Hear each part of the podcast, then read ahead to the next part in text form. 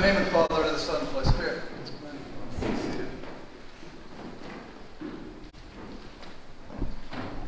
Palm Sunday is, is uh, always such a interesting service to me in some ways. I, I've said this before, but and I'll probably say it every year that you have to put up with me. Um, but it's I come I come. Uh, you think on one hand we we have this this great celebration of of waving palm branches and procession and uh, all glory, laud, and honor, and Hosanna. Blessed is the King who comes in the name of the Lord, Hosanna. And we, and we swing them, and then we just skip ahead um, right to Good Friday. And, and I don't know if there's a liturgical rationale other than you can't, if you only come on Sunday, we don't want you missing Good Friday and coming straight to straight from Palm Sunday to Easter without going through Good Friday. Or, or there's, there's the other just reality that's, that's underneath that as well, which is we, we proclaim Jesus as, as the King who's come, um, and then five days later say, Hail, King of the Jews, and beat him and mock him and cry out, Crucify him. And there's certainly something about about that that, that fits with this day as well. And so I'm always a little conflicted, but since this year we're doing it that way, we'll preach that way, um, of, of, of just human nature. Right? I mean, in some ways, this, the reading from Matthew probably, probably captures it better than any of the other Gospels because we get this sense of Judas all through this passage.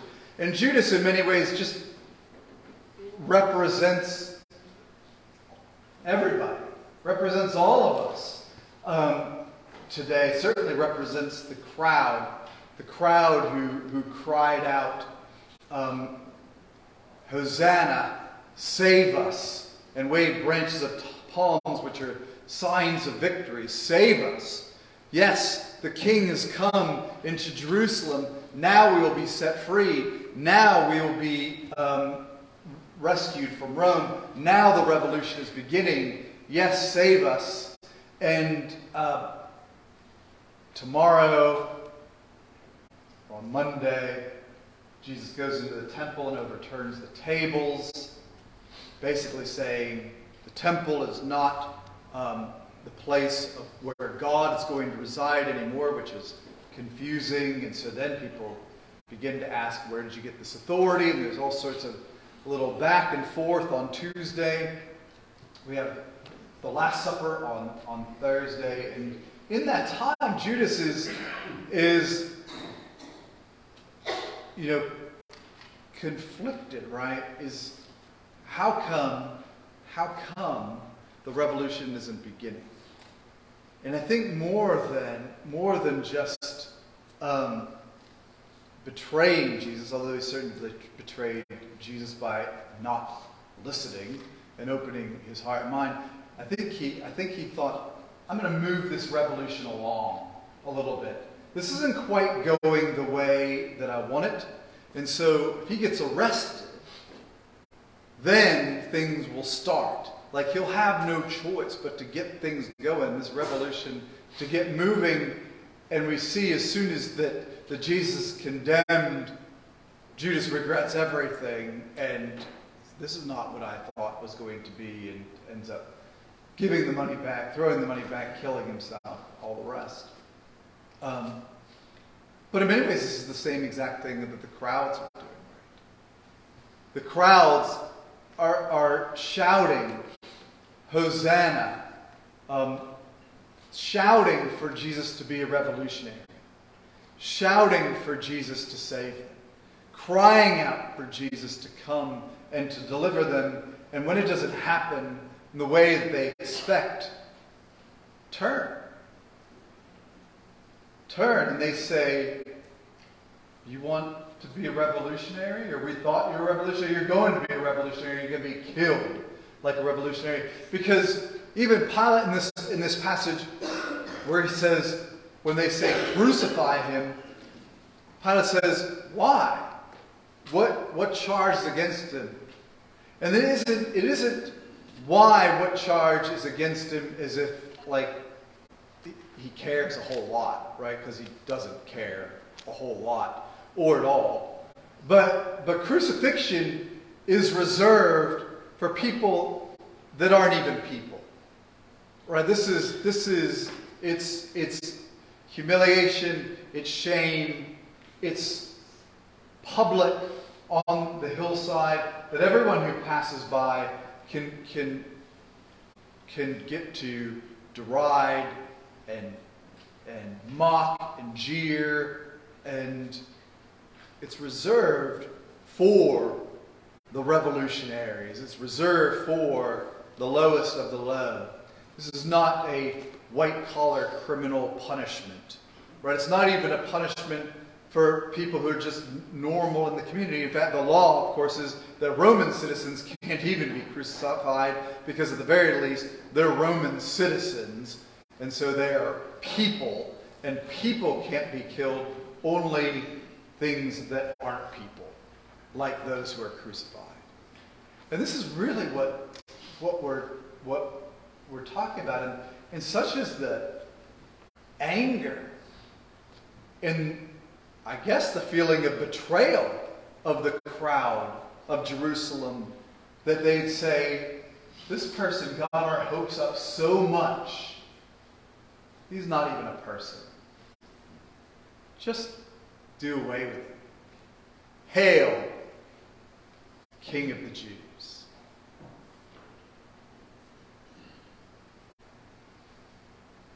And it's and it's troubling one of, one of, one of the parishioners at the, at the 8.30 service said he, he didn't think he'd ever actually read the Passion narrative. He goes, that was a little dis- disturbing, a little uncomfortable. It is a little uncomfortable, right? It should be a little uncomfortable to shout out with the crowds, crucify him. But if we're honest, right, this is, this is who we are more often than we want to admit.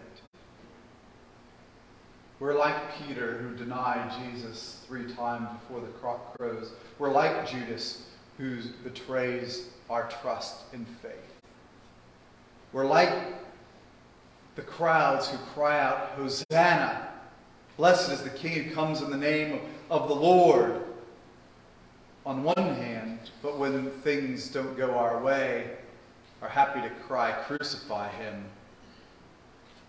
Jesus, I pray to you, but I wanted you to answer the prayer this way, and I don't know why you're answering it this way. Obviously, you don't know what you're doing.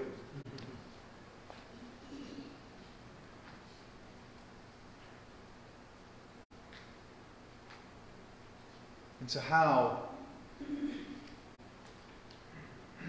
do we rectify or reconcile with that reality? The good news is, of course, that through the cross and, and Jesus going, um, shedding his blood for the sins of the whole world and giving himself up as an innocent victim for all and opening to the way of everlasting life and forgiveness.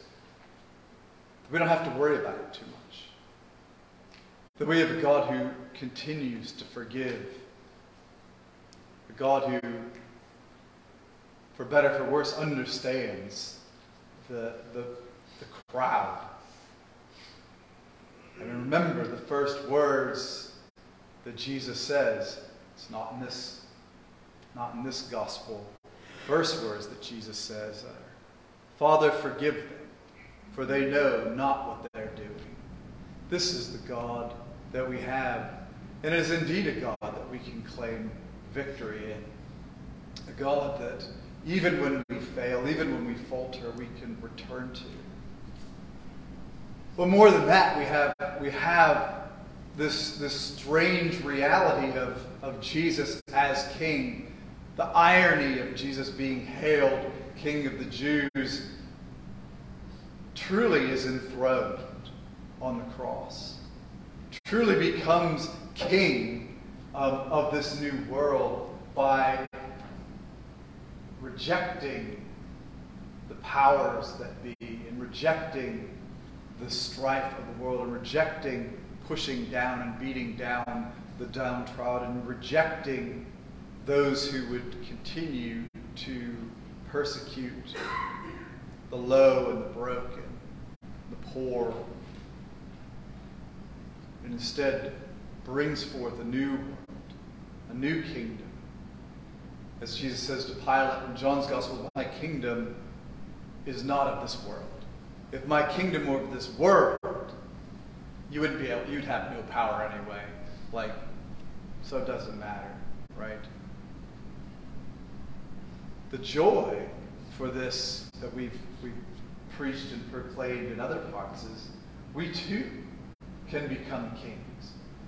This type of king. Jesus says, Take up your cross and follow me. If anyone wants to be my disciple, take up your cross, follow me. If we too are crucified literally, or more importantly now, just metaphorically, if we give ourselves to, to suffering, if we give ourselves to serving the least, if we give ourselves to having servant hearts and opening ourselves to the way of Jesus, we too are kings.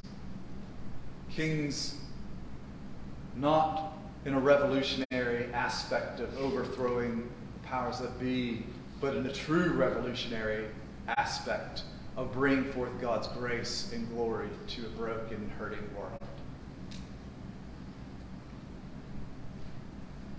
For Jesus is a king who's more than willing to share his throne, more than willing to step aside and allow all of us to reign, all of us to bring joy and grace and, and wonder into places of suffering and brokenness and pain.